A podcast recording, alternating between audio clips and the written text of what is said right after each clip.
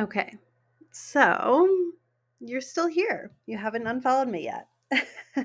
or maybe you didn't uh, listen to my plot twist episode, the one right before this, episode 222, where I share my big plot twist with you about spirituality.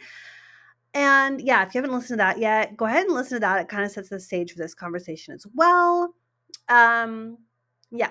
So another update. So obviously you guys know if you've been listening at all or even saw the title of some of the podcast episodes, um, that I'm on a digital minimalism journey too. So I'm digital detoxing and it's been like an ongoing journey. Really, it's been going on for years. I've been trying to get away from social media for years, been talking about it for years.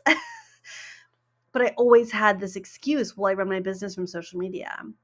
And so, one of the things I mentioned in last week's episode is that I've noticed I'm really living not in alignment with my values. And this is one this is a really good example because I I feel like social media now there are good parts. I think Facebook Marketplace and Facebook groups are powerful tools. They really aren't social media. They they involve real life. I mean, Facebook groups can be obviously people all over the world can be in the same group, but you can meet people in real life through Facebook groups. And marketplace, obviously, um, buying and selling things is wonderful with with our neighbors. So, aside from that, I'm just not into it. I think it causes more harm than good for our society, especially if you have the apps on your phone, which is how most people are accessing it, right? Um, because they're highly addictive and blah, blah, blah, blah. but I always had this, well, I have to run this business on social media. So, once again, I'm taking another step back. I officially decided not to use my main account anymore. My main Instagram account. It's Leah Party. Now, I'm not deleting it. I'm going to occasionally share things on there, probably, especially if there's something that kind of feels um like I like if I'm on someone else's podcast, I want to share the episode because it's part of the collaboration, right? I'll probably occasionally do things like that.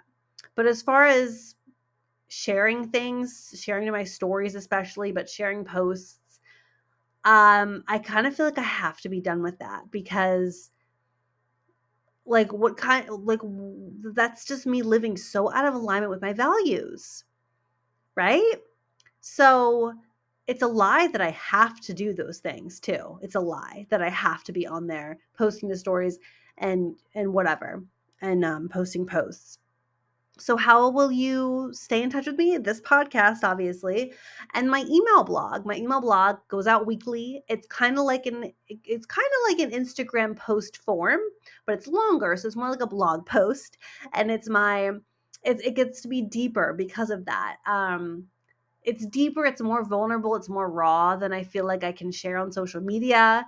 And it's a really beautiful place to hear from me once a week. So if you're interested in that, I'll leave the link to that in the show notes. I don't send spammy, salesy stuff. You're going to get a blog post once a week ish, maybe every other week sometimes. Um, yeah, not like salesy, two days left to sign up for. No, nothing wrong with those, but just so we're on the same page, that's not what this is. This is a blog going out. Now, occasionally there's things for sale within, like I'll share something at the end of the blog post. But that's going to be my main way to communicate with you guys that in this podcast um you know there's so many reasons and so many things behind this but it has to be done i have to step away i can't i can't be someone who shares to social media but then doesn't believe in social media. Now, I'm not doing that anymore. Now, my photography account, I don't even know if I talked about this on the podcast yet, but for those of you who live in Pittsburgh, I have started a photography business. So it's a branch of obviously of my existing business. Um, and it does have its own Instagram page, which I will occasionally update with new photos to, to make that sort of a gallery, right? And I will use that page to do some outreach and some giveaways and things like that. Um, yeah. But just taking steps, taking steps to get away from it. Um, ideally, I want to figure out a way to just not really be on there hardly at all, if at all, at all. um, and it is hard because it is the place for business these days, but there are other ways to do it, and I need to figure that out. So it was like a big step today. I went on my It's Leah Party page and I updated the bio to say, like, I'm not here much. So that felt like a, oh my gosh, I can't believe I'm doing this, you know? Um, yeah. So that's the update there. And um, let's get into prayer as a two way street. So, you heard my announcement about Christianity and renewing kind of my faith there. I want to share what Christianity felt like to me and meant to me five years ago, before my spiritual awakening journey, right? So, this is before I had ever listened to podcasts. This is before I had ever meditated, ever journaled, um, before I knew about the law of attraction, before I started any of my business blogging stuff, whatever. So I considered myself a Christian. And that to me meant I believed in God and Jesus. And that was basically it. That was what I believed a Christian was. So it was all about belief. That was the core of being a Christian. And um, I knew some things were important, obviously, the Ten Commandments and prayer. But prayer to me looked like telling God what I needed, Hey, can you help me with this? Hey, this person I know is sick. Can you help them? Can you forgive me for this? Right? Asking for things. But I also felt like don't ask for too much. And I also felt guilty anytime I prayed for myself because there's starving children in the world, right? And then there were things like Sabbath which is which I had considered was something that really religious people did. Like super religious people do that. They're not allowed to do anything on Sunday because God will get mad. And I felt like there was a lot of judgment from Christians. Um I felt like people who were super religious um who were super into Christianity were very judgmental and kind of scary to be around you kind of had to like feel like you had to walk on eggshells, like don't say anything bad, and you kind of want to hide things from them. That, in a nutshell, is what I basically felt about Christianity. Now, growing up, I, I really loved it as a kid. I loved church. I I loved Jesus. I felt like I always had God with me. Um, but then along the along the years, um, as as I sort of went off track too with my life, I started feeling more that judgment and shame and all of that. So that's, yeah, that's what it felt like. And so then when I discovered meditation and kind of the whole world of new age spirituality, I still prayed to the same God. Like I've always prayed to God. I mean, at times I would use the word the universe, like it, but really it always felt like God to me. Um, but the thing with meditation was and and and honestly letting go of the religious part of the whole thing the whole equation. Letting go of the religious part of the equation let me release a lot of shame and judgment which is interesting because like one of the big things that Jesus was teaching is is being non-judgmental but when I started meditating especially I started feeling like this was um, a relationship I was building with God. And so I remember early on, like seeing a quote somewhere, or reading somewhere that um, prayer is asking and meditation is listening. And I thought, okay, that makes a lot of sense. So I started to build this relationship with God. And I felt like I could feel his presence and, and hear things that he was saying to me in meditation specifically. And so I just didn't feel like I needed the religious part or the rules or all that stuff. But what's interesting is the way that I'm seeing things now, with the way that I view Christianity now and what it means to be Christian is so starkly different from what it looked like before. So the way I say it now, like I'm I'm reading the gospels myself. I'm reading the the words of Jesus and and his um his life as it's written in the New Testament. And I'm like, wow, it feels like I've never read it before. Maybe I have a different perspective. I mean, it's been a long time, maybe seven or eight years. Um, but Jesus, all throughout the Gospels, went away into solitude to pray. That's what he did all the time. It's a big part of his life. and, you know, the word pray, like when I read the word pray in the Bible, I always just have felt like the word pray means to like ask God for something, right? It it always kind of it, from a religious sense it always felt like a one-way street. But that's not what pr- the word prayer means at all. If you look up the word prayer just about anywhere, it's a communication. You know, it's a it's a communion, it's a communication, it's a relationship between a human and God. And so in that sense, prayer is a hell of a lot like meditation. Now, the word meditation is used a lot in the Bible itself. But specifically in the Gospels, I've, I've noticed it says Jesus, you know, went into the desert to pray, for example. And surely that means pray as in a communication, receiving guidance, asking, receiving, being with God. Right? That's that's the way I'm taking it now. Um, which is feels like meditation to me, at least in the way that I've done it, which has always involved God. And I don't know why the Christian church doesn't involve this. And maybe they do. Maybe I just haven't walked into that kind of a church yet. But growing up, I was around a lot of Christians. I went to several churches, like I always went to my friends' churches. And I the way I was taught to pray is you thank God for things, you give thanks, you ask for things, you whatever. It was not a two way street. And especially, it was not like this meditative situation where you're in just being, where you are just quieting your mind, inviting God in, and being with God.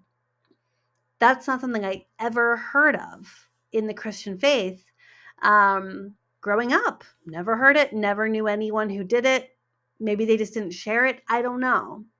Um, but recently, as I've rediscovered Christianity and I've been, you know, listening to some pastors, um, I especially love John Mark Comer. I mentioned him last episode. I've been listening to his sermons um, on YouTube as well as his podcast. And this is a lot of what he talks about. And it's something I've, I just had never heard that perspective before with Jesus. You think of, of the Buddha, you think of Buddhism with meditation. Um, so it's interesting. So so my view of Christianity now is is so different. To be a Christian is to be someone who seeks to be like Jesus. Now, I had heard that one before, but it always honestly felt cringy. Like, what do you mean be like Jesus? Like, who do you think you are? You know what I mean?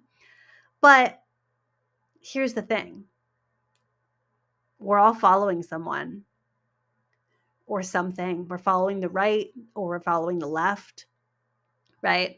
We're following different ideologies. We're following different influencers. We're following different speakers or authors or podcasters. We're all like, we're all following. We're, we're not just coming up with everything in our heads on our own. And all of our ideas are not our own. So to be a follower of Jesus, I don't feel cringy about that like I would have before. Because I've I admitted to myself that I, I'm gonna be following someone, you know? Um, and so to be a follower of Jesus, as he invites everyone to do that he comes up, you know, comes across in the gospels, he invites people to follow him, and it means to walk in his ways. So it's more of a lifestyle than anything else. It's more of a lifestyle than a religion. It's it's more about being like Jesus, living the kind of life that he lived. And and following his values that he that he shared with the people. Now, obviously, it takes some reading between the lines, it takes some inferring, it takes some, you know, communication with God to know like what would Jesus do in this day and age in 2024. Things are a lot different. But time and time again when he was asked what is the most important thing? Like what is the most important thing we need to do to enter the kingdom of heaven, right? And he said, love. Time and time again, he said, love. And um, yeah, that was that was missing for me before. And I think the big reason why is because I wasn't meditating.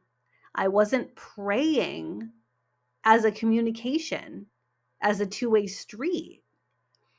So, to enter into prayer would involve quieting your mind, much like with meditation, mindfulness, asking, listening, being. And what does that feel like? That feels like love.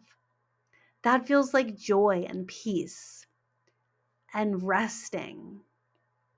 And to me, that is the most important part about being a Christian.